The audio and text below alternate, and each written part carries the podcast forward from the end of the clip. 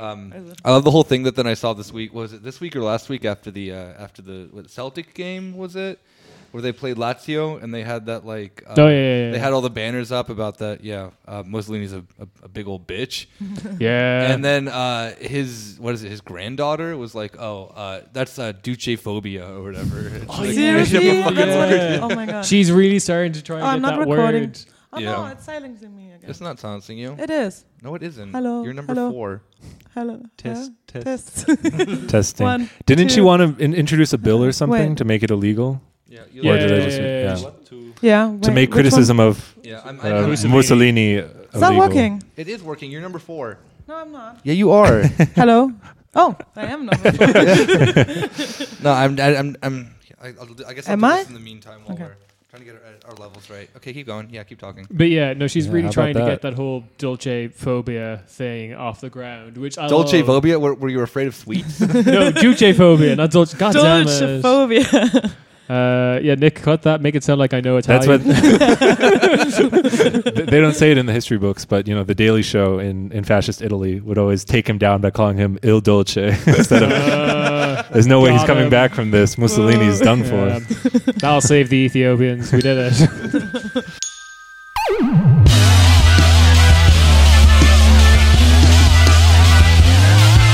hey, welcome to your weekly corner spagey. Uh, I'm your host Nick, joined by the full gang of uh, myself, Rob, Hey, Kieran, Yep. Yulia. Hi. No one had a joke. Wow, that's like the first time ever. We don't want to embarrass episode. ourselves. It's a serious episode. And we have a very special guest today. Uh, one that I've wanted to have on this show since we did it, and I kind of just like spitballed it that it'd be fun, and we actually got him on. so Just uh, because I slid it into his because DMs. Yulia slid into his DMs exactly. oh, Uh, slid. That's so. Okay. You're fine. Uh, we have Kerem Schamberger here to talk about uh, uh, uh, how Turkey is good and how uh, there's nothing, no, there's no ethnic cleansing happening. This No, is a not- not TRT. World podcast. TRT Deutsch. No. TRT Deutsch, exactly, but in English. who for would be the Bill Gates of TRT? Because Bill Gates famously just bankrolling Vox and Yeah. just Is gets he? complete softball interviews. Yeah, so I don't know what billionaire would be funding Sigmar TRT. Gabriel, maybe. There you have it. or I don't know who's like a really big Turkish billionaire. Are there billionaires in Turkey? I don't know. We'll Pretty- find that out. this sounds like a Mega Rika episode. Yeah. we don't. We, we don't. we don't have time for a Mega Rika at the moment. I know. We'll, we'll come back Wow. to that. Good. What is Turkey's billionaire? I'll, I'll, I'll check. Don't worry. Check right. Um, Yeah. But yeah, uh, we originally wanted to have Kerem just come on and just talk about Rojava and Kurdistan and why that's good for the left and all that. However, in recent, um, De- in the recent news cycle of the past month with the uh, uh, invasion of northern Syria, uh, this topic is probably even more relevant now um, with the uh, uh, uh, the geopolitical situation, the situation for the left, and all that. So yeah. Uh, You didn't. You also didn't say like "Welcome, Kerem," and you're like, "Hi, thanks." oh, sorry, I can do that. could Uh, say we're very welcome, uh, professional. Kerem. Hi, hi. uh, h- how are you this fine evening? Yeah, I'm quite fine, yeah. How was your trip from Munich? Was it good? Uh, actually, I'm coming from Erlangen right now because I had some Oh, stuff that's- to do there. That's like an hour away from Munich. That's still no, it's two hours. It's quite oh, far. okay. It's two I'm hours. bad at my German geography. But um, I heard Ireland. okay. All right. Move on. Move on. Ignore me. So I guess just very in your briefest way that you possibly can, uh, uh, summarize uh, uh, thousands of years of, of history of the Kurds and uh, uh, uh, uh, who they are and why they don't have a state. And no, I'm just kidding. Um, uh, how, how is the situation then of like let's say I don't know since the Syrian civil war is, has has developed, um, how have the Kurds then once again become a thorn in Turkey's side? Because this has this has a, a a history that's been going on for a long time, and obviously we can't you know like I said we can't bring thousands of years of a cultural um, you know group to uh, uh, you know fully talk about it, but nonetheless like just your quickest overview of that. Actually, I w- wouldn't say that the the Kurds living in northern Syria are like threatening Turkey in any way. Like I, I think they they took the opportunity during the like the beginning of the civil war, which is also an international war in 2011 2012, uh, that like the Assad regime got weakened, weakened, and so it had to retreat, some from some spaces or areas in in Syria, and the Kurds, together with uh, several other ethnic minorities, uh, took the possibility and established so-called self-governing structures um, like uh, kind of a council democracy. Like in German, we call it Rätedemokratie. We have some Mm-hmm. experiences with that in Munich as well, 100 years ago, Kurt Eisner, for example. And uh, I think Turkey is afraid that this Rojava thing could spread over to like the Kurds living in Turkey as well. And uh, if you look uh, in, in the last four or five years, actually there were some developments going into that direction. I think after the collapse of the so-called peace talks between the Turkish government and the Kurdish freedom movement, which were ended by AKP and Erdogan, Mm-hmm. uh, the people in different Kurdish cities said, okay, uh, if there is no like possibility to solve this thing or this problem by negotiating with the state, we're gonna take our destiny in our own hands. And then they said, okay, we're gonna esp- establish self-governing structures like our friends in northern Syria did already. And like the reaction like in Turkey, but also in northern Syria, what we are experiencing right now is like devastating. It's like in like in 2015, 2016, uh, the Turkish army killed four or five thousand people in uh, like Turkish, like Kur- Kurdish Turkish areas, and now it is doing the same again. And the, I think the underlying main or core reason for that is that the way of living, which is adored or presented by Kurdish people, is not fitting to the idea of a nation state, which is was established in 1923, which we call Turkish Republic now, because they just know one uh, identity: Turkish, male Sunni. And Kurds are not Turkish. They are not just Sunni. They are also Alevi. They are also Yazidi. They are also Christians, uh, and there are like they're having that's very for, for them the women issue is also very important so that's why it's threatening the core or the the fundament of the Turkish state and that's why it's raging or waging the war right now against northern Syria. Yeah, actually, um, I would like to ask you if you could like elaborate on like the significance of Rojava for the international left and like its organizational structure and um, like something like about like what what is actually going on there, like what is happening, why is it, it is uh, why is it important for us, for example, as the left, Five people sitting. as in Germany. five people sitting on, If you a table. explicitly explain how it's important to me, Why should person you Kieran- just Yeah, met. Why Irish, Irish guy probably for you it would be Oh, important yeah. too yeah Yeah. I'm, I'm sold. No, Yeah. I, I I don't know how your feelings were in the last weeks. Like for me, I, of course, I haven't lived back then, but for example, in April '39, when the fascist uh, dictatorship of Franco won and declared its victory, I think it mu- must have been the same feelings for the people. Or uh, when we woke up on the 11th or 12th of September '73, when Allende was uh, murdered by uh, Pinochet's fascist thugs.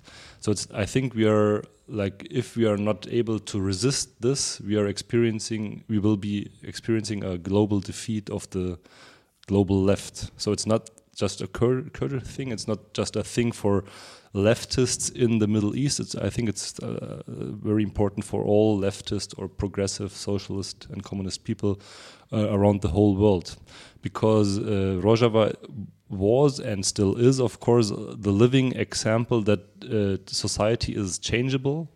It's a kind of a concrete utopia. Uh, of course, with a lot of shortcomings and a lot of problems. I mean, it, it, it is war at the end. It's war, but this war opened the gate or the window to create something new, like based on, as I told you, council democracy, feminism, ecology, which is very important not just for the Kurdish people but also, as well for us. Yeah. no, I agree. Um, Well, yeah. I mean, like, uh, just just to like quickly interject, there was always kind of because we were kind of talking amongst our, ourselves about this question in a similar historical context, and that was kind of like the same things that we more or less came up with. Is that like there are a lot of parallels to like the Spanish Civil War, um, to um, yeah, like you mentioned with Chile as well, and how then seeing then what happens when that opportunity. I mean, given the Spanish Civil War had a bunch of other crazy things happen. I mean, I've seen that. Then you can compare Syria either to Spain in the 30s or Greece in the 40s Okay. with just like factions everywhere, just breaking up entirely, you know, and and both in those situations failed, you know, and it's kind of interesting to then see um, how you have this blip of history that then could actually what is been such like a beacon of hope for the left of having then like what you were saying the women's movement the the you know local so uh, uh um what's it called the, the what's the english word for Räterepublik I don't even know, like uh, uh political uh council democracy Republic.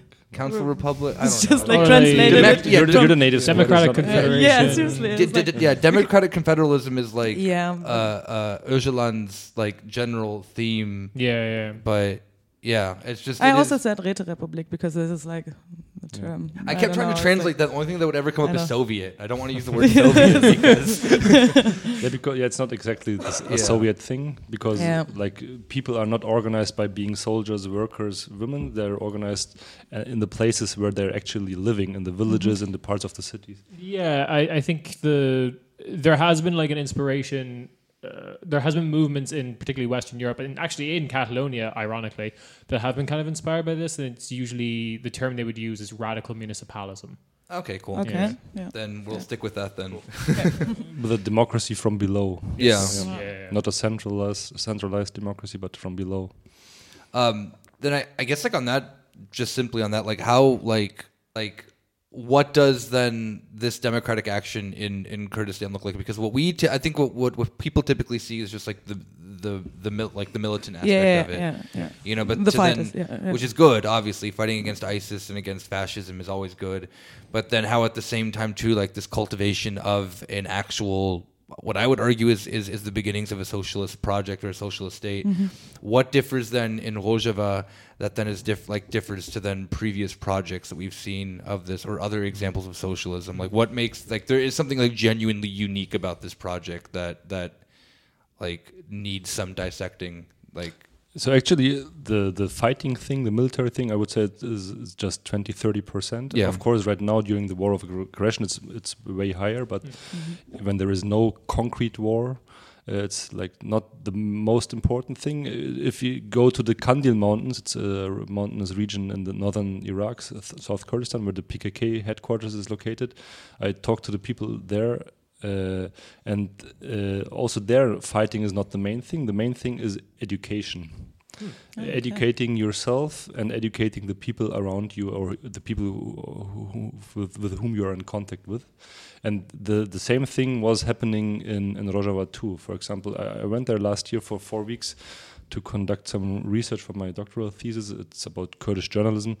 But what I experienced there that they are uh, they having established uh, structures on changing the society not by force but by like con, convin, conviction con Überzeugung Mhm. yeah. Yeah. convincing. Convin- people. by, conv- by convincing people. For example, uh, the women's movement, the women movement, movement, which is a huge move. I, I would say it's the, the, the, the biggest women movement in the world. Uh, they have established in every city and also in every little parts of the city some like women centers where uh, women can come together and discuss their problems in, the, in their daily life, but also political stuff. But not it's not just for the women. For example, I talked to a comrade from the women's movement, and she told me, for example, when we're having a man or a husband who's beating his wife or is not letting his uh, young daughters go to university, they are uh, telling the man, okay, you have to come to the center, and then we're going to discuss with him. And so, for Okay. example, I think if we if we would have a look at the German left, or I don't know, Yeah. uh, the, at the Amer American left, they would immediately say, uh, "Fuck you, Yeah, uh, yeah, uh, exactly, you, you're, you're, you're a patriarch. We don't want to Talk to like you." to talk to you." And there, they are actually talking to each other uh, and trying to convince people. Uh, and this convincing can also mean that he has to go to a seminar or lectures for four weeks in a row.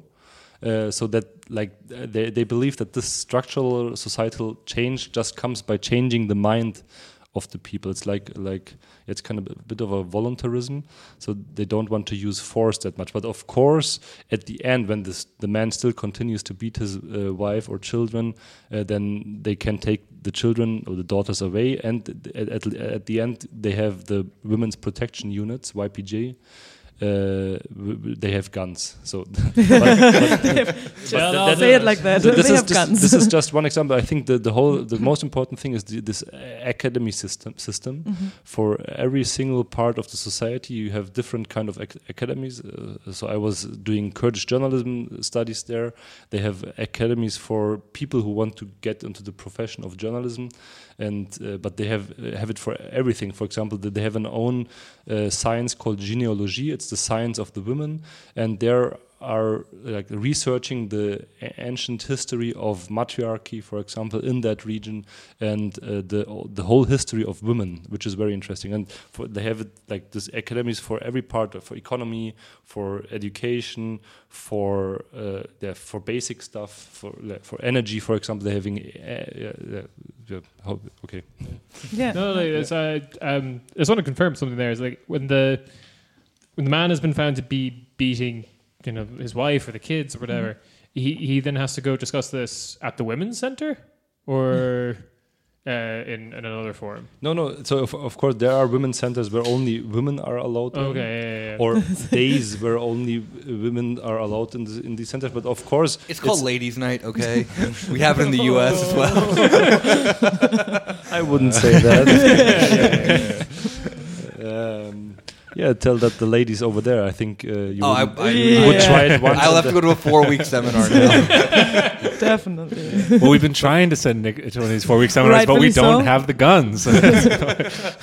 it's very hard to control him without guns. um, no, No, okay. actually, it's, it's, it's something very uh, serious. Uh, Yeah. Something very th- serious because Hmm. they they had some impact on the society, and I, I think that's important to discuss right now. Even if Turkey is success successful in destroying the self-governing structures, mm-hmm. I don't think it will be 100%. But that now the threats are really high.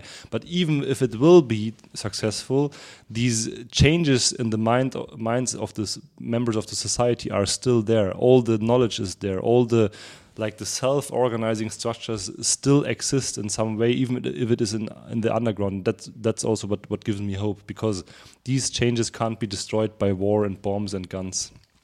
That is true. Actually, yeah. When we talk about this, and like uh, now that I've uh, that you've explained it, it's kind of I find it interesting that there are some leftist groups, like in America, for example, um, that see Rojava as something that is like um, a proxy thing of this, like of the U.S. or something, especially because they were like, I mean, take like, sorry, irritated.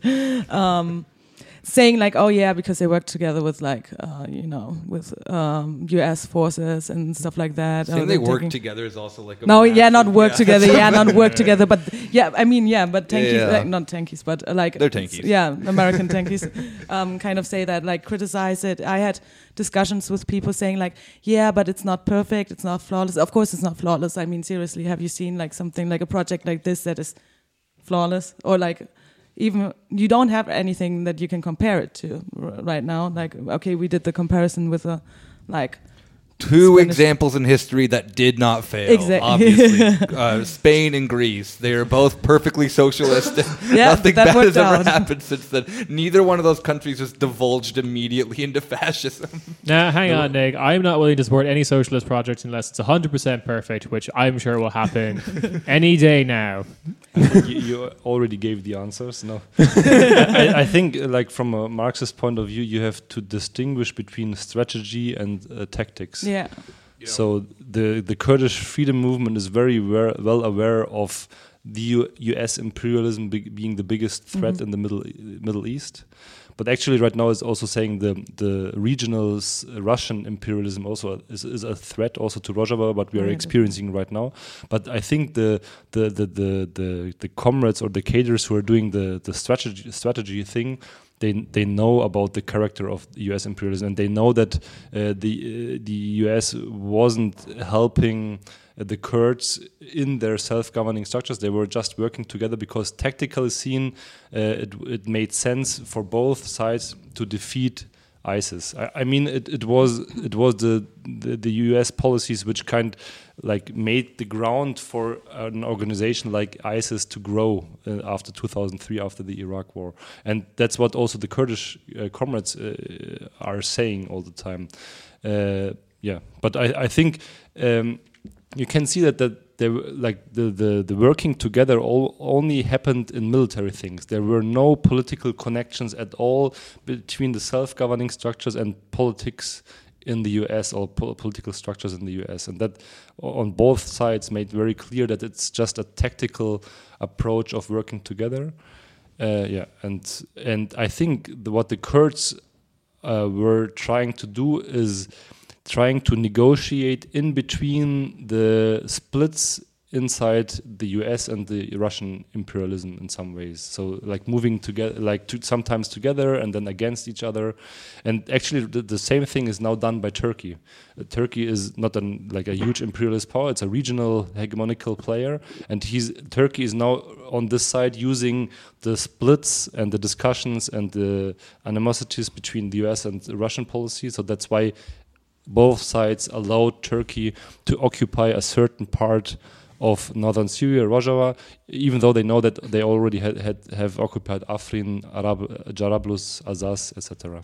The thing that I always found just really kind of interesting um, with that argumentation that it is like a weird U.S. front thing or whatever is that um, they had no NATO protection. Like the YPG was being bombed simultaneously by Turkey, while apparently the U.S. was then working with them, and I always find that to be like a very weird thing to then uh, like it, if you are confronted with within that discussion of someone being like, oh yeah, yeah, no, they're like they're a CIA op, they're this, that, they're working for the U.S. It's like, well, if, if that was the case, then Turkey like they wouldn't have another NATO nation bombing the absolute shit out of them Mm. just as while they're trying to prevent ISIS from advancing or pushing them back into like Raqqa and whatnot. Well, wasn't it also like uh, that at some point, um, even though the the U.S. troops were not uh, like um, were ordered not to get involved anymore, um, that you had like um, Syrian troops like trying to get into the area, and you had U.S. troops holding them from entering actually the city or the, like the battle site. Yeah, we, we have seen these movements, but just for two or three days. I think Mhm. at the end there were just movements that the U.S. troops were holding back the Assad troops Yeah, uh, okay. for some days so that they can uh, bomb their own bases. Uh, what they were doing to two or three bases in northern Syria while they were retreating, so they Mhm. need some days. So I think it was just a, a matter of Okay. days. Yeah. Uh, but actually, yeah, Na- NATO is uh, 100% supporting Turkey. Like Stoltenberg Yeah. went to went to Turkey and said, "We understand." The, I quote the legitimate security interests of Turkey, which is, uh, I, I don't care. Go on. Yeah, Yeah, exactly. yeah. If you, if you want to translate it. Turkey is important because we need to have Turkey on our team so that we can nuke the USSR. NATO is still very relevant. I swear to God. you can, you can see it. Like, I, I think all the, the talks about uh, possible sanctions against Turkey, especially in the in the German political discourse, were just bullshit. Yeah. You have to look what Jürgen Hardt was saying. He's the uh, uh, responsible for foreign policy of the uh, conservatives in the parliament, and he he said no sanctions wouldn't be co- good because we need a strong NATO partner on the southeast flank of NATO, and that's that's I think that's the real position Yeah. of, of Turkey. And it, it were Merkel's diplomats who were preventing uh, a E- E- European Union-wide ban of NATO uh, of arms uh, trades to Turkey in, the, in two weeks ago. Yeah. So th- this is very obvious. You see, mean, this all could have been prevented if Turkey became communist in the 50s. There. But Yeah, um, my, my, the, the Turkish left tried hard, but they yeah, failed. they Yeah, tried very yeah. hard. I, I, I loved I loved seeing all the articles that came up and been like like because the U.S. freaked out when Trump pulled out. Hey yo, uh, bad joke. Um, Oh, oh, that they like you saw all these like really dumb reactionary articles come out of the uh, out of the U.S. Like in, I saw one in the Atlantic of like why is Turkey even in NATO? It's like you like did you not forget the cold like Turkey is this like Turkey and Greece joined NATO at the same time to like prevent them from fighting each other. Yeah, m- m- this is also like the whole discourse about eh, no, this goes against the the values and the moral or the, the principles of NATO. Uh, wh- If if Turkey is behaving like this, uh, that's totally bullshit. This are the core values, so-called values of NATO, like bombing the shit out of other countries. Oh yeah. I think we have to. This, this is the, the, Yeah. the- this is the moral behind this. NATO's bad. It's a no, it's a military union that swears he isn't going to bomb anyone. We're just doing this for laughs. It's fine. We're all just friends. Mm. Could you maybe like elaborate on like what the plan is for the like what why like Turkish is doing the, uh, Turkey is doing this? Like wh- what is actually like uh, the plan like behind this the aim what is he yeah what is Erdogan doing? Of course there are sev- like there's not the one single reason Mhm. maybe just to mention a few. Uh, uh, first uh, turkey is against any form of kurdish self-determination Mhm. be it a nation state which is rejected by the kurdish freedom movement or being be it uh, democratic confederalism like they tried in or they're trying now in, in northern syria rojava because it fears that it will affect the people the kurdish people living in turkey there are up to 15 to 20 million people Mhm. we talked that uh, we talked about that in the beginning. The, uh, the second reason it is that they want to ethnically cleanse or clean that area. Uh, and we are right now while we are talking, we are we are seeing this uh, campaign for ethnically like cleaning the area. There were there are more than three hundred thousand people on the run, and Turkey says, okay, we want to chase away the Kurdish people and resettle Sunni Arab refugees uh, from Syria, which were living in Turkey because of the war, Mm. in this area in northern Syria where there haven't been uh, Arabs uh, like from the, the, Arabs they want to settle there are from totally different places in Syria, from Western Syria especially. So that's the th- second reason, reason like resettling the people there. But like if you're looking at as a, as a Marxist, you always see it's the economy stupid. Uh, uh, Said by a famous Marxist, James Bill- Carville. I thought it was Bill you mean Wolfgang Schäuble? I mean. the Marxist thing is to uh, No, no, no. destroy the Greek.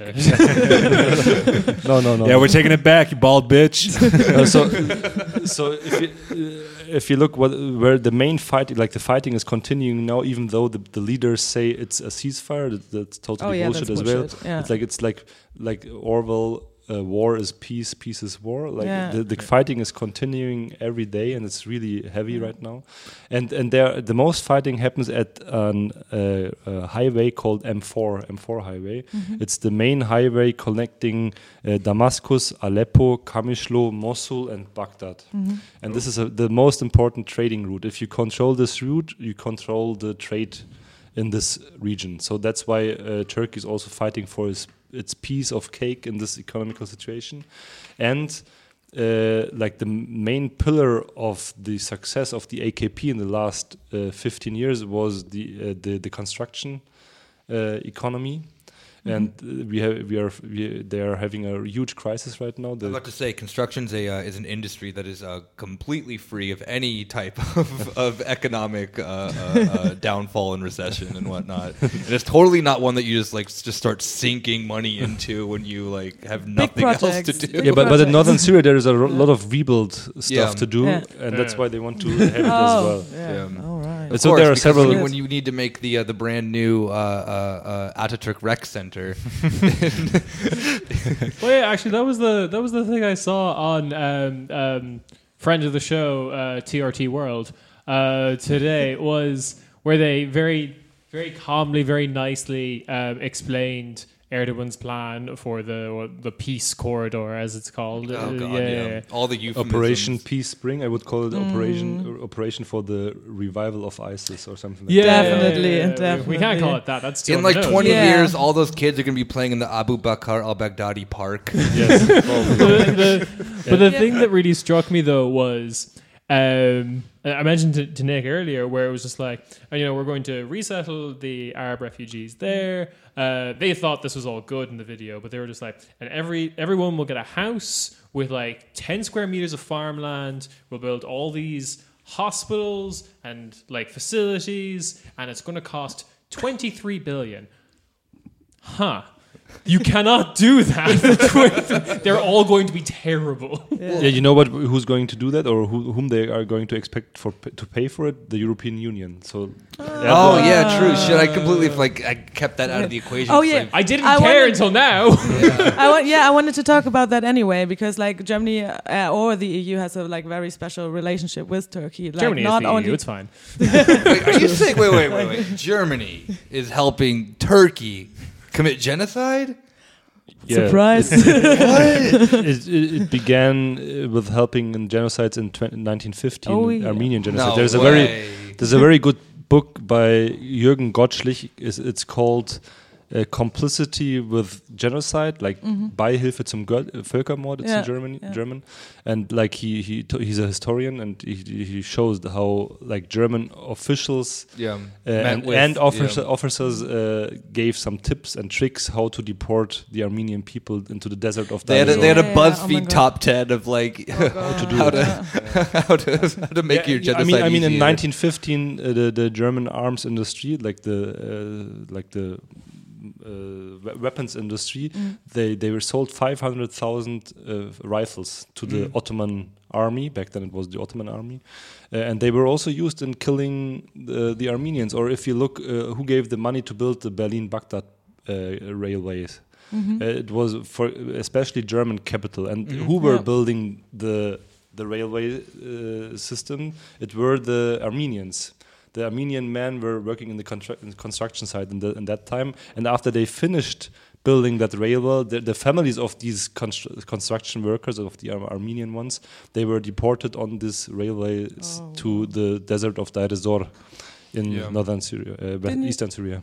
Didn't you also like in the 90s after the fall of like the GDR and the Soviet Union have Germany like delivering uh, NVA tanks to uh, Turkey, which later were used to like actually kill people, like attack civilians and Yes, yes. Like uh, after the fall of the GDR, there were Yeah. uh, there was a huge amount of weapons. Uh, they either had to depose it, like, Mhm. but that, that would have been very expensive. So they said, okay, let's give it to our close NATO partner. Yay. Turkey, Turkey, and like the, in the next month, you were seeing uh, GDR tanks running over Kurdish f- Mhm. uh, women and children, yeah. and this also created, uh, and especially '92 and '93, Yeah. created a huge outcry in Germany because Yeah. people saw, okay, now this is they are doing this with our Yeah. weapons. And what happened in November '93?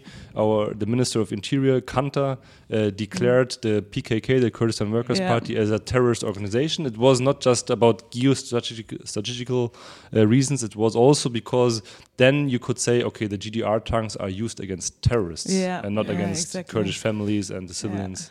Well, one thing I just also wanted to quickly add with then, like, kind of going back to then the sense of, of, of the, the the creation then of this of this resettlement area mm-hmm. for the Arab population that Erdogan pretends that he's being humanitarian about, but Yeah, it's like Sim City if you're designing how to genocide people. actually, actually, nobody asked the refugees exactly. if they want Yeah. to yeah, settle that's there. the first thing. And So, then, b- but w- the first ones who are going to be settled there are not the, the refugees, but they are the families of the jihadist and Islamist fighters Turkey right now is Yeah. using. It's the same thing happened in Afrin. So Yeah. uh, they like Russia gave green light to Turkey to like colonize Afrin, Mm. and um, uh, Turkey then told its rebels or the rebels it controls in Ghouta, in eastern Damascus, etc., to retreat, and they retreated with their families to Idlib and especially to Afrin. So all the empty villages the people had to flee are now uh, settled with uh, jihadist families and Arab families there. Yeah. But um, yeah, like so in that then like in the resettlement plan, I think a lot of people and I, I think we've probably mentioned this on the show before of me being mad at Turkey and the Ottoman Empire as I typically Probably. am. um, that there's this very weird in this in the worldview of the AKP and neo Ottomans, there is a very weird like racial structure that then also exists that then like it, it the way that I, I I I've always kind of seen it is that then Erdogan doesn't want I mean the the the AKP view of like this weird racial hierarchy is that like Arabs are less than Turks as well, and mm. that, that although then the way I've always kind of perceived it, I could be completely wrong, is that then this is Erdogan kind of using that that as a sense of like, yeah, we'll help you up. We, we just we don't want you in our country. Like we don't want the the the, the Arabs from Syria who fled from the war to then integrate in our society because there is this weird Puritan view of like an Ottoman sort of hierarchy of because it, it existed like that previously to to when Turkey existed. And I mean, I could be completely wrong, but that's always I've, how I've always kind of like read that read into that is that there is like this sense of that they're not good enough also to then be really part of Turkey either. So we kind of want to like you know push them out into these settlement areas that they also don't even really want to go to either. So what I would say is that like uh, in some ways Turkey is a very hospital country like with with a huge hospitality. So Yeah. of course it's a huge burden to uh, nourish 3.5 million Mhm. or 2 million nobody knows how exactly how many there are uh, refugees in, in in in your own country so uh, just expect uh, Germany to do this uh, but uh, in the last month we have seen some racist racist hunts against uh, Syrian f- refugees families or, or also small businesses in some parts of this of Turkey but I think they are somehow uh, made up in a way that for Erdogan and the AKP regime, these uh, Syrians are just a political tool, a political Yeah. measure uh, uh, which, which, which, with which they can deal. So if they need racist hunts, they are just organizing racist Yeah. hunts to Yeah. to increase the pressure on the European Union Yeah. to say, okay, we have to solve this problem. You don't want either, these either you give us people, more money Yeah. and allow Yeah. us to occupy a mm-hmm. certain space in northern Syria, or we're gonna open the the, the, the, the borders to, to Europe. Exactly. I mean that that has been like his kind of like bait the whole time that he said like, yeah, look, um, I mean this weird relationship be- between like the EU and and Turkey saying like, okay, we have this refugee pact, you know, and saying like, okay, if we actually like criticize what Turkey is doing like uh, from an official like standpoint or if we actually like going to not send weapons anymore or like stop this shit um I mean, like Erdogan himself says, like, okay, yeah, I'm gonna f- fucking open the borders and Yeah. let all the refugees in, and yeah. Well, the annoying thing is like when that deal was being made, everyone saw that coming Yeah, from of course. a million Yeah, miles of course. away. Yeah. Yeah. that this was going to happen. But uh, I think this this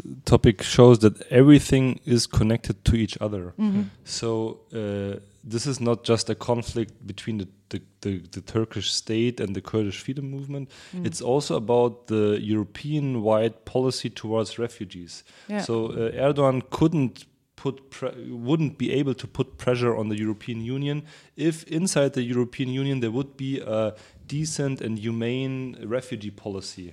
yeah, So, exactly. uh, so uh, th- to to take away this tool from uh, from Erdogan's hand, you would have to change that policy uh, that the that the, the different countries in the European Union accept uh, uh, huge amounts of refugees and nourish them, etc. But so everything is connected to each other, and Yeah. I, I think we have to like that's why a political demand has to be also the end of the deadly uh, European Union Turkey uh, refugee deal. Mhm, Yeah, definitely. I mean, you you also you can see that how like um, in Germany um, people are treated that are actually like activists for like for Rojava or like actually or even repression of like Kurdish um, protest against. Uh, you had that um, when um, with the situation with Afrin. Um, when in Cologne, it was actually like they, they started to like um, say like, you can't protest anymore because it's too dangerous or something like that, like making up any excuses. Actually, um, also like forbidding to to have uh, um, YPG and YPG flags um, with you at a protest. So. Yes. yeah. I know, so yeah, I I know they are the, like the. Kerem, we, you would never do something like that, like that tomorrow. no, no, no. What, what is what is YPG? Uh, is, is it a new sweet a Dolce? No. Uh, Video game?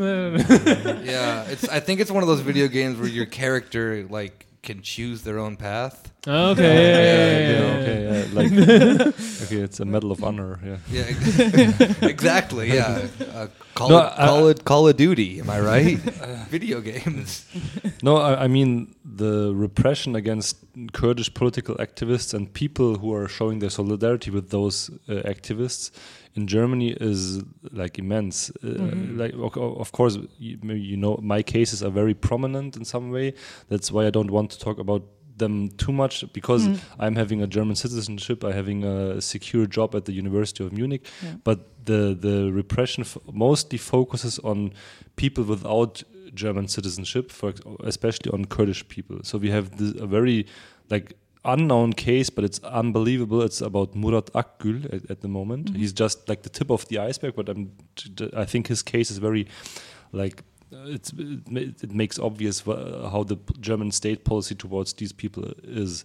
Uh, he's he came to uh, to Germany when he was five years old. He's now 35 years old. He has four children. Two of them have the German citizenship. He has an own house and a secure job, and they just deported him in uh, summer th- uh, this year. He, is living in Nuremberg because he was carrying a flag of the YPG and taking part in legal demonstrations against Turkish state policies towards Kurdish people. So they, they came, they ra- raided his house, came in the middle of the night, and then they sent him back to Turkey. And he wasn't. He was just not imprisoned in Turkey because they kind of forgot to send the uh, necessary documents with him, so that the, the Turkish state di- didn't know who he was. That he was a, a legal Kurdish political activist. So he he flew again, like he had to. Um, uh, use all his money, all his savings to come back to Europe over a very dangerous route, via via a very dangerous route. And now uh, he was living in uh, Germany again since July, and uh, but as an as asylum seeker, even though he was living in Germany for 30 years now. And now this week, uh, they just uh, put him like they arrested him and put him put him in custody because they say they're we got, we're gonna accuse you of illegally enter, uh, entering Germany, and because of this this accusation, he, the probability that he might flee mm-hmm. from this accusation out of Germany is so high, so that why that's why we have to arrest him, even though he came to Germany Yeah. to flee from political mm. repression. It's really it's unbelievable. I think I hope his case will be uh, heard in the next days or weeks. But this is a, just a very recent case. Nobody knows about it, and it, like I can tell you stories, like hundreds of stories like this. Um, friends of mine who were born in Germany, living in Munich, uh, they're like 25 years old now. They they don't get German citizenship because the, the, the government officials says or the, the, the officials says say uh, your parents are close to the PKK they have sympathies for the PKK that's why you don't you don't deserve the German citizenship. And cases like this it's unbelievable. So like I have like against me there are around 25 open cases. But this is different because I have some public attention and I can I can I have a voice in some ways but these all those other people they don't have a voice and they're not seen by the majority kind of white uh, society here in Germany. To continue with this topic yeah. it's I think um, of course Germany is doing this policy to apply to the expectations of, of its NATO partner, but it's also doing it uh, for its own reasons. So it's not it's not just Turkey putting pressure on Germany. Mhm, Germany is uh, behaving that way because of its own interests as well. And for example, what is one of these interests? Rojava. Uh, is uh, posing a threat to the capitalist society all over, societies all over the world. So they don't want a concrete utopia next to Europe, where people could say, "Ah, look at this. Why don't we organize a society like they do?" So that's why uh, Germany is fearing any, I would say, in uh, how do you call this? In quotes. In quotes, uh, like a, a communist society, Hmm. uh, which could be an example of how to organize a society in a, in a different, more just, more fair way. Yeah. And, and the- I mean, anti-communism is one of the main Yeah. pillars or the fundament of the of the f- uh, federalist like of Germany. Yeah, Mhm. I think that's a. I think that's an important message because I, I I do see that kind of like narrative, like a, a, a weirdly well-meaning narrative that has been spun into something that I feel like is very open to like a general kind of like Islamophobia or something where it's just like. Oh, poor sweet Germany has been bent over backwards by this evil conniving Yeah. Erdogan, rather than saying that like Turkey and or not Yeah. Germany and the EU is complicit in this. Yeah, it yeah, is- having it is always it, does, it is always gen, genuinely hard to because this is an issue that I think at least in the United States that like progressives and socialists and conservatives will agree about, but they're not for the same reason. Yes. Because conservatives will be like they'll go the Islamophobic route of like, oh yeah, Yeah. uh, Erdogan, like they'll take the facts that Erdogan has been very actively helping ISIS, as we've seen, which then now, uh, funnily enough, if you watch a TRT World, um, says that um, Biggest fan of TRT World is it sitting is- on the table. My fucking my, my fucking brain got melted today looking at this because they said Is that oh that is that what you were doing? Don't Like, even mention it. By mentioning you make it bigger. I I yeah shit you're right damn it No, You have a lot- How it works that's anymore. You not- Google Turkey once, and they're just like, "Oh, we Yeah. put you into this algorithm bracket. Yeah, Yeah. here's all the ads." But when you look- but when- but when you like look you, you get like on Twitter now, um, like ads come to Turkey, I have so many ads to come to Turkey and I know like Visit I am Turkey ads, yeah. I am I come like back as a Greek. come like. back as a, as a, as a sweet Come and little you will Greek stay boy. forever. Yeah, literally. I uh, uh, genuinely. If, if, all right, first, they're they're trying to get me with cats. If I want to Oh, see I cats, mean, I'll go to yeah. Athens. Come on. Like, I don't need to go to Istanbul to see Where cats. will we find stray cats in Europe? I don't know. Yeah, fuck. Um, but no, like in the, in the in the sense of that, it is um, uh, in the TRT world thing. It is really interesting because they said that uh, the YPG was actually the one who released the uh, ISIS terrorists, not not Turkey. Oh. But there is like so back to the conservative thing is that like this is like a this is an issue that then people across the political spectrum like can look at and they're like okay yeah Turkey's bad, but it isn't like people on the right don't look at it as like a sense of like anti-imperialism. They're just like oh No, no, of course Turkey is Muslim and therefore I don't like them. So Yeah. it is Yeah. it I is think, that. uh, As leftists, we have to be really care- Yeah, careful absolutely. about this Exactly. because now there you you can see like an involuntary uh, coalition between leftists and conservatives. Mm-hmm. I don't want that. Uh, yeah, me neither. me neither. Me neither. So that's it's not against the Turkish people as a whole thing. Oh, I've had to, a- I've had to aga- explain that so many times on this show. It, it's it's Yeah, again it's against the, Tur- the, the explain it, Turkish yeah. state, the Yeah. state Yeah, policies, exactly, and yeah. the AKP regime. Yeah. Yeah. And it's also not about against Muslims. I mean, the, Yeah. the, the Kurds who were fighting uh, uh, Daesh, I- ISIS, most of them were in some ways Muslims. Yeah. Mhm, yeah. Yeah. So it's not about. Thi- I think it's against like also the po- po- politicizing religion. of course. Um, th- we have. I think we have to very uh, to, to be aware of this dangerous. Oh, of course, coalition. absolutely. course. And I've, I've I've mentioned too because it's it's been a it's been a topic that we've talked about previously. Yeah, I've said it like several times. You actually like you also have Turkish groups that are like um the communist groups that are supporting like uh, Of course, Yeah. of course. Rojava. Like the ones And you- who in yeah. Serikaniye, like Yeah, the, exactly, there were yeah. a, co- lo- a, uh, a Turkish comrade Kerim Pahlivan. He he died in f- uh, d- uh, fighting against uh, the Turkish uh, annexion. Yeah, Yeah. So uh, it's not about uh, Kurdish, Turkish, Muslim, non-Muslim. It- Mhm. It's about state policies. It's about capitalism and like, power f- f- fights for power or he- Mhm. hegemony.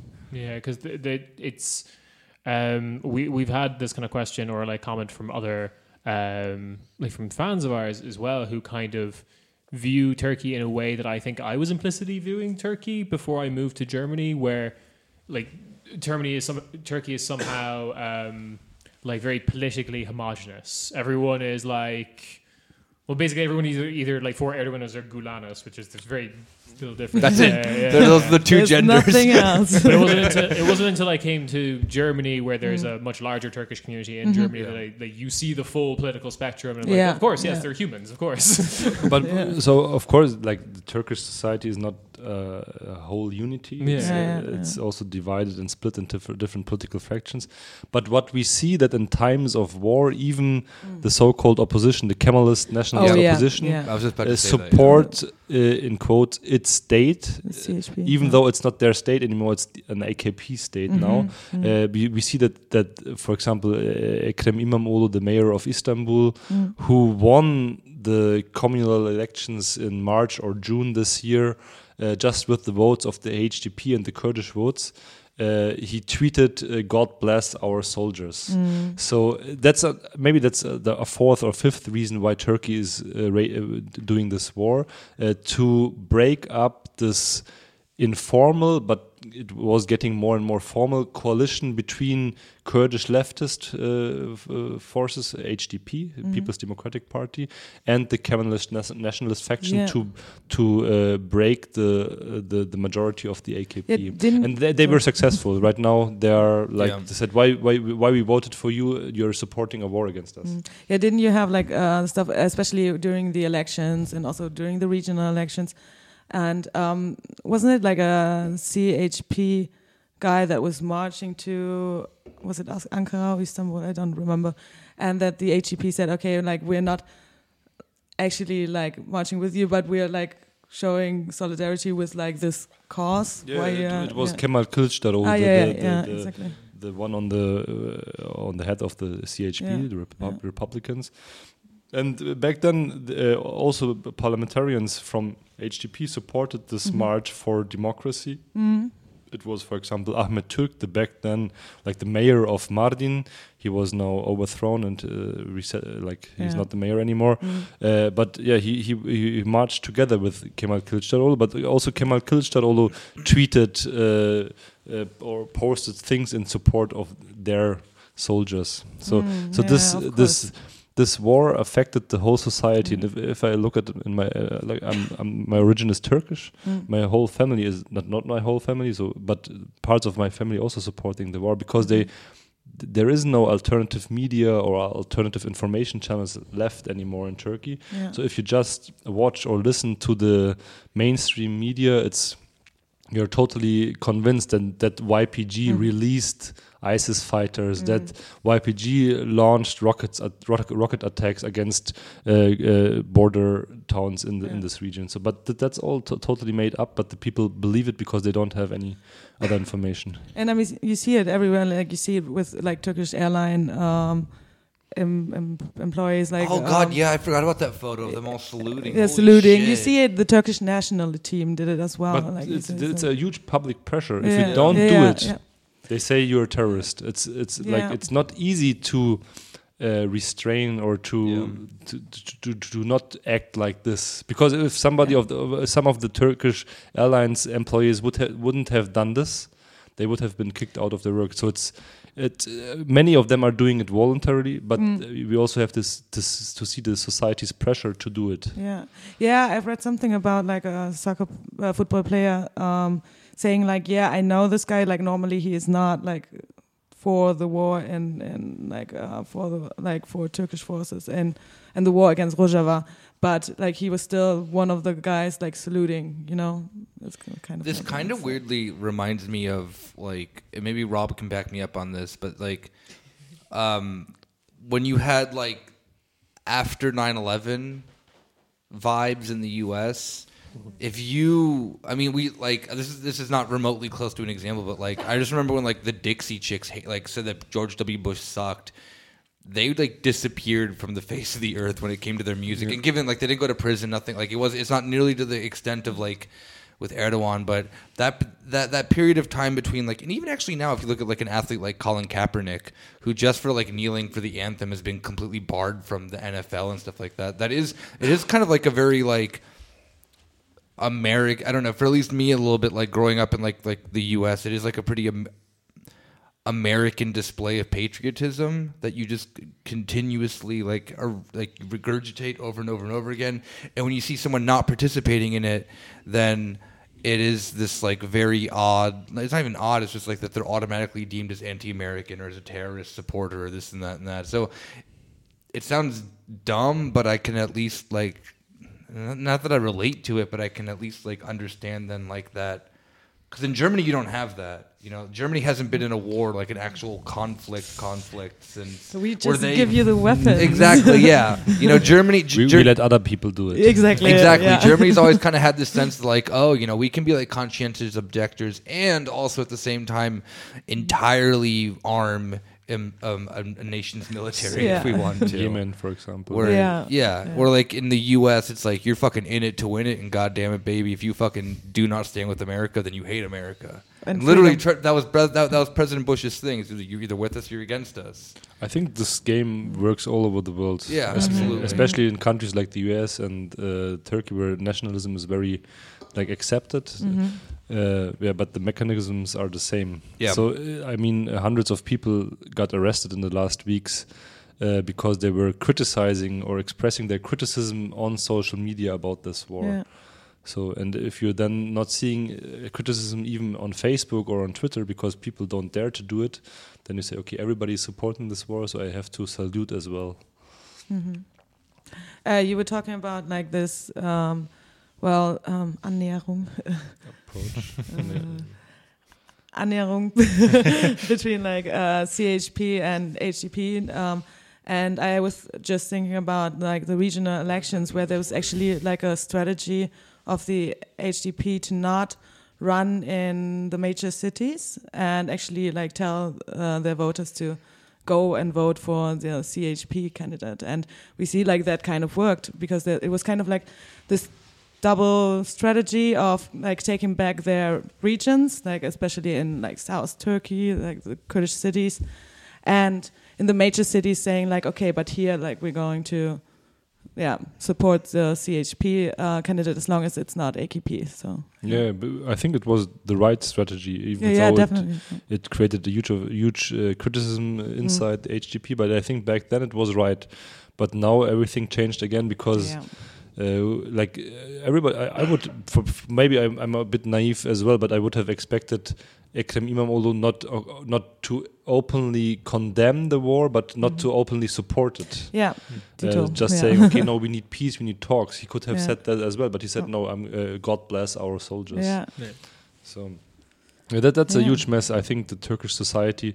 yeah, I mean, that, that's what what what, what like ma- makes me feel so sad because even if the people will be able to overthrow the AKP regime one day, the whole mindset of the uh, society needs to change, and this change needs that will take tens of years, 1000s of years.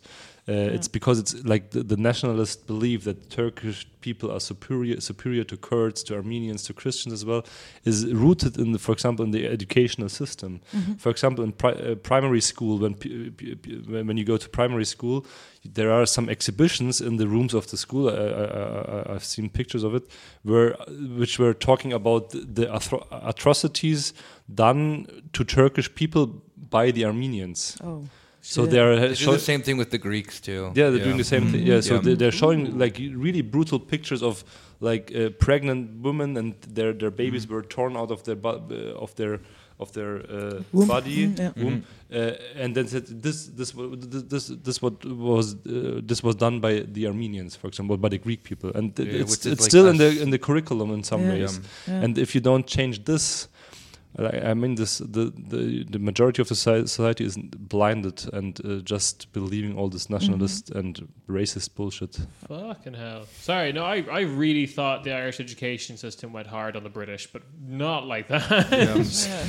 no, it's it's really weird too because I like I've I've met like I think we've had this conversation too. Is like I've met like like friends of mine who live in who are from Turkey who like moved to Germany, and stupid me, I end up on the conversation of then like something along the lines of that, and it's You like always do. yeah no no yeah, yeah but I'm, it- I'm shocked, Nick. yeah, no, but it, like, and then always because like in the sense of like because there's, there's these like like in 1923 after so uh, uh, uh, Turkey and Greece more or less get their independence around the exact same time because hey, it's after a war that they have with, with each other and they're just their borders just like got redrawn overnight. There was no treat for for the Greece Independence Day, but only Greece- for no, the because Greece, Turkish Greece, one. used, Greece used its independence in May when they got their independence originally from the Ottoman Empire. Okay. Yeah, but technically, it's also then a, a second one that then's on the day then the Turkish Republic is also formed.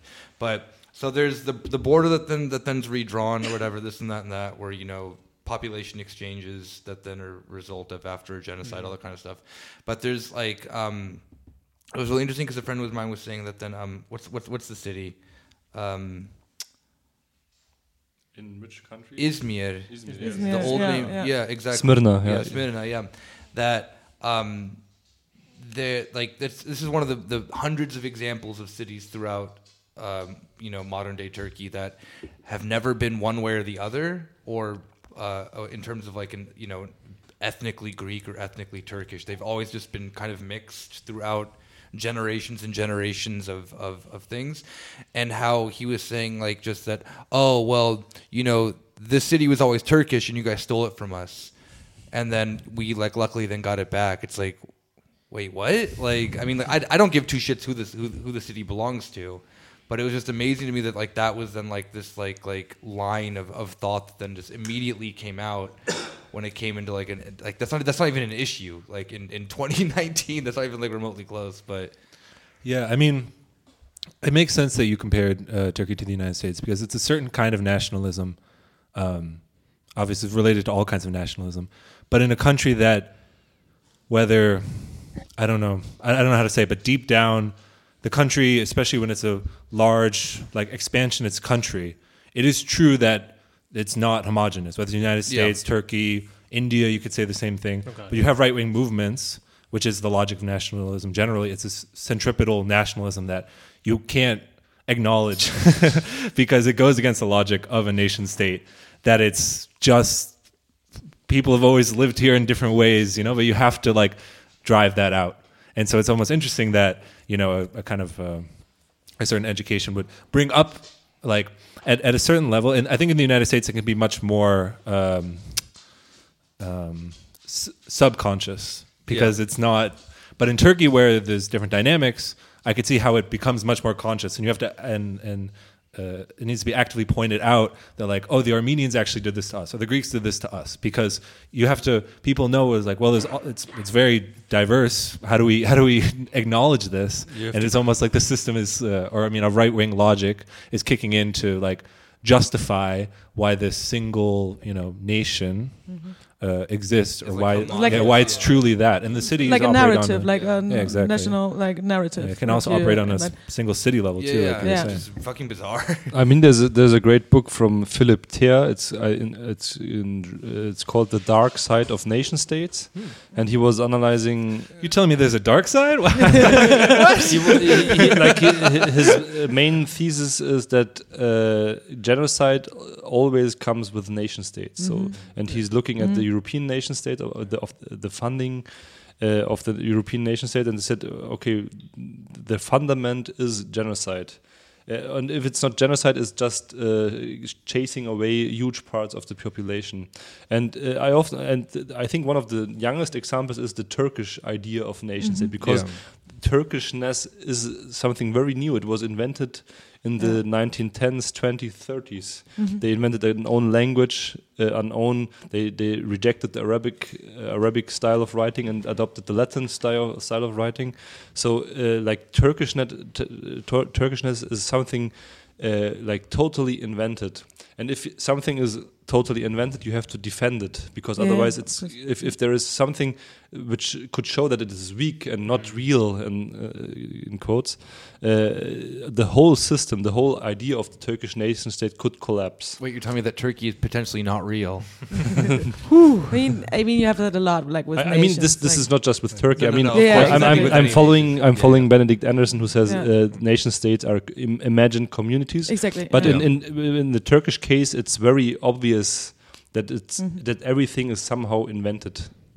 And I mean, I know everybody will kill me for that. No, I mean, you were you were joking earlier that, that Germany gets to act differently, but it's because Germany, you know, looked a little more religiously diverse back in, oh, I don't know, the 1920s, but you know, they had their own kind of nationalism. Yeah. It- yeah. Like I lived my entire life in Berlin. I shook hands with a Catholic guy once. All right, that's uh, that's my diversity done. so yeah. Um, So I, I think maybe lang, one last thing, last thing about um, all the solidarity movement. I think we are with with Rojava and Mm. against the war of aggression, by which is done by Turkey. I think the whole solidarity movement shows the importance of the revolution of Rojava because it shows that uh, hundreds of thousands of people all around the world, Latin America, Asia, Europe, the US, are feeling connected to this revolutionary project. And I think this is a very strong statement. And thanks to the internet, it has a lot of dark sides, but it, but it also has a lot ha- has a lot of bright sides. Thanks to the internet. internet, the people in Rojava, in northern Syria, Mhm. are actually uh, seeing every single movement, everything, every single step and demonstration and civil disobedience actions, which we are doing right now here in Europe, for example, in Berlin, where we are based now, but also in other parts of the world. So the, the people see it and like a live, live stream. Because I was there last year during the Afrin war, and people were literally like looking at their phones and see, seeing what people were doing to show the solidarity all around the world. I, th- I think that's what must motivate us to like went to to go to the streets and protest against the the state policies of our state, but of of course also against the Turkish state. yeah, definitely. like I, I remember getting the the news alert on my phone that like Turkish soldiers had got into Afrin and That was weird because like you get like a million news alerts about like something terrible happening in the world, but like that really did feel very very different. Yeah, like inside. Yeah. Yeah. definitely. I mean, do we like maybe also talk about like Erdogan and the ISIS story? Or- Erdogan is ISIS, ISIS is Erdogan. Hey, Yeah, that's it. Khalas. Hey, You've heard it here first. You didn't. You, you heard it here. Here first. Uh, you heard it here first, folks. Breaking news. but wait, so what, uh, Kerem? What do you think about the fact that Al Baghdadi he was what in Idlib, In, like yeah, what yeah. miles from the was, like, what, five border? kilometers away from the Turkish border. How did that fucking happen? So actually, right before we started this podcast, I read the news, Mm. and there are some rumors, and I think they might be true that of, of Al Baghdadi was killed, but they also arrested some people in the compound where he was staying, and there there is the rumor that three of the people who were arrested are Turkish, and Mm-hmm. one of them is a high-ranking member of Turkish Secret Service. He's a So gray wolf is- then. This is this is right now it's a rumor, Mm-hmm. but we will see what Yeah. how this will develop Be- be- because there are s- strong connections between ISIS It's been and yeah yeah where, where you've had like the uh, uh, uh, the internal like I don't know what it's called like the the, the Turkish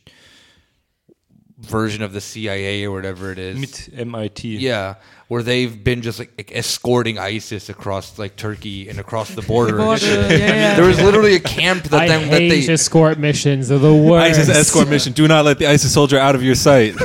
he just keeps like just running off and shit. But no, like there was even like like there was all these things that um were kind of ish reported on of then just like uh, uh, uh, more of like just handoff services that then MIT had for Yeah, and it doesn't play any role in the political elite discussion. Yeah. It's Mm-hmm. Yeah, like okay, it's yeah. Turkey's doing that fine, but he's our NATO partner, you know. That's Yeah. just what they do. Yeah, I mean, like, And we have there, there there's a lot of evidence for it. It's uh, Yeah. for example, it was Can Dündar, the Turkish uh, journalist who lives in exile right now. I think he's in based in Berlin. mm.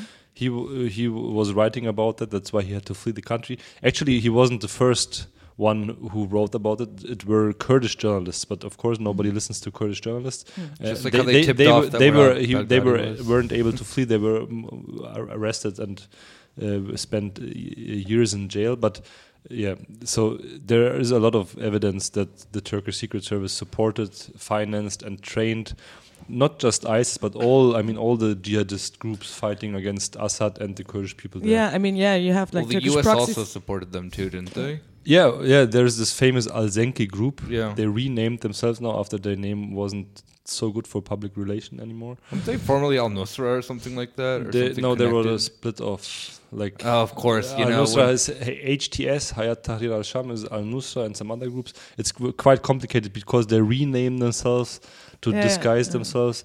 But uh, Just yeah. like how I found out ISIS has a new logo now. Did you guys know that? They I have like a really cool, hip new logo. You do? It's like very, I don't know like, the CI of. ISIS. I don't know. Yeah, well, the old one was the really shittily drawn whatever thing, and a- now they have like a really cool, blocky new logo that has the the um what's it called? I think that's not too important. It isn't important. but it's just it, they they like there was um yeah I don't know they've but I like since it's the same thing with ISIS too though where they just like have randomly appeared again as like different organizations but that are still ISIS. I mean, but maybe the last sentence: uh, the Al Baghdadi was killed in Idlib, three to four, five kilometers next to the Turkish border.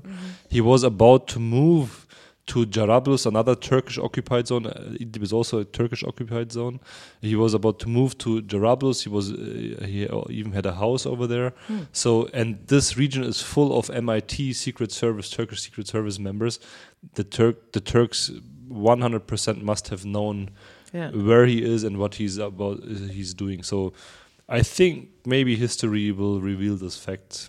Probably the Americans will hide these facts because they have to work together with the Americans, uh, with the Turkish people, or the Turkish state. Sorry. Uh, yeah, but uh, history, like in maybe in 20 years, we're gonna read a book with all the evidence. We're gonna have this, the, And the then say Seymour everybody- Hersh of Turkey come and Yeah. It'll uh, definitely all come out far too late, probably. I mean, it is obvious, but nobody gives a shit. Uh, I mean, yeah, we give a shit, but I mean, like, other people, Actually, yeah, Tur- Turkey was bombing uh, t- uh, prisons and camps Yeah, where yeah, ISIS exactly, fighters yeah. were held. So not to kill them, but to Free them, open the yeah. doors for them. yeah. And and we actually we have uh, seen it this week. Uh, two Dutch ISIS ladies uh, went to the Dutch embassy in Ankara applying to go back to, to the Netherlands, mm. and they were the ones who were released or like bombed free mm-hmm. in from the I- Ain Issa camp. So we. Oh, yeah. This, nobody talked about that, but I think this is going to be a huge thing because now they're also apply, applying for going back to Germany, Oh, Belgium, nice. France, G- uh, Netherlands. I, I'm sorry. I I feel no. I am in no way threatened by these people because these were criminals who are locked up. They break out of prison, assisted by the Turkish state, and go. Do you know what we need to do? Go to the authorities. that's uh, that's that's how less they fear Yeah. the authorities. yeah, I guess, but Wow, like, it's fascinating. Jesus. Oh my god. Well, I thought I'd feel better after this episode, but I'm so sorry. no, it's fine. Well, we should maybe ask you what um, our listeners can do to show. I mean, you talked about sh- how important showing solidarity is um, to show solidarity with uh, the movement in Rojava. Um, Join the protest. So we, we start we, we, we, Civil we started disobedience. I- f- maybe the, the, the most important point to show your solidarity is by educate yourself by educating Mhm. yourself Uh, by that i mean reading the theoretical books of this revolution about this revolution there there are several books published in english and german and other languages which are setting or making clear the theoretical implications with with that coming with that uh, revolution i think this would be the most long-term effect or positive effect but of course right now during times of concrete war uh, we have to go to the streets but not just protesting and saying hey waving our flags Mhm, but mhm. also showing civil disobedience exactly. Yeah. for example by blocking check-in offices Yeah, desks uh, of Turkish turkish, Airlines, airlines, yeah. turkish airlines is owned uh, 50% owned by the turkish state Yeah. they are doing services for the military uh, in Turkey as well. So this is a good sign. But also uh, our the- like our own enemies. I mean, the German banks or U.S. banks who are financing the regime yeah. in Ankara. Or shit like Rheinmetall and, and like Or- yeah, of course. I mean, they are always Rheinmetall, involved. the ones who are doing the, the tanks Yeah. which are used in, in northern Syria against the revolution. So, I mean, educating yourself, going to demonstrations and showing civil disobedience. But if you are a rich listener, you can also donate money. Oh, yeah. Uh, I would say the best thing is the Kurdish Red Crescent, uh, Heyva Sor a Kurd. Uh, they are the only uh, NGO left in that region, uh, Mhm. doing uh, huge and very important work, but they run out of medicine right and they're now. also under attack by like a Turkish proxy. and, Yeah, four or uh, five medicine workers were killed by Yeah. the mercenaries of Turkey and by Turkish airplanes. So if you're a millionaire, but if you're also If just you're earning a, lo- like 2,000 euros a month, you can like give 100 euro and Yeah. yeah, secu- sa- saving the people. We will put all these links in the show notes or descriptions and Mhm. whatnot. So, Good. which you will send to us, right? Yes, I will. I will.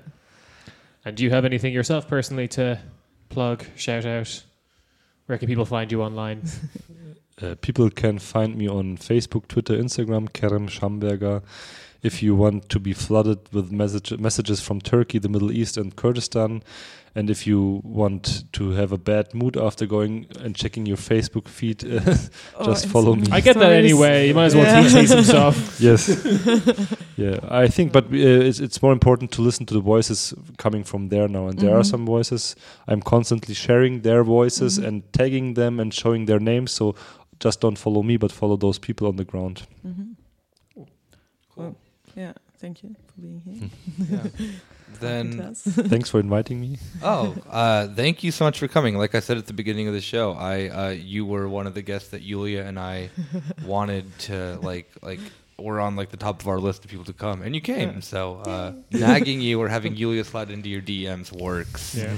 Yes, it worked. Actually, but I am more, uh, replying to almost all all uh, emails, di- DMs. Yeah.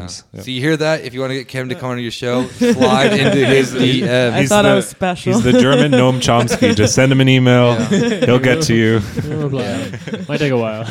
um, so yeah, um, that was our show for this week. Mhm. Um, I hope that you guys all enjoyed it, and we will see you next week.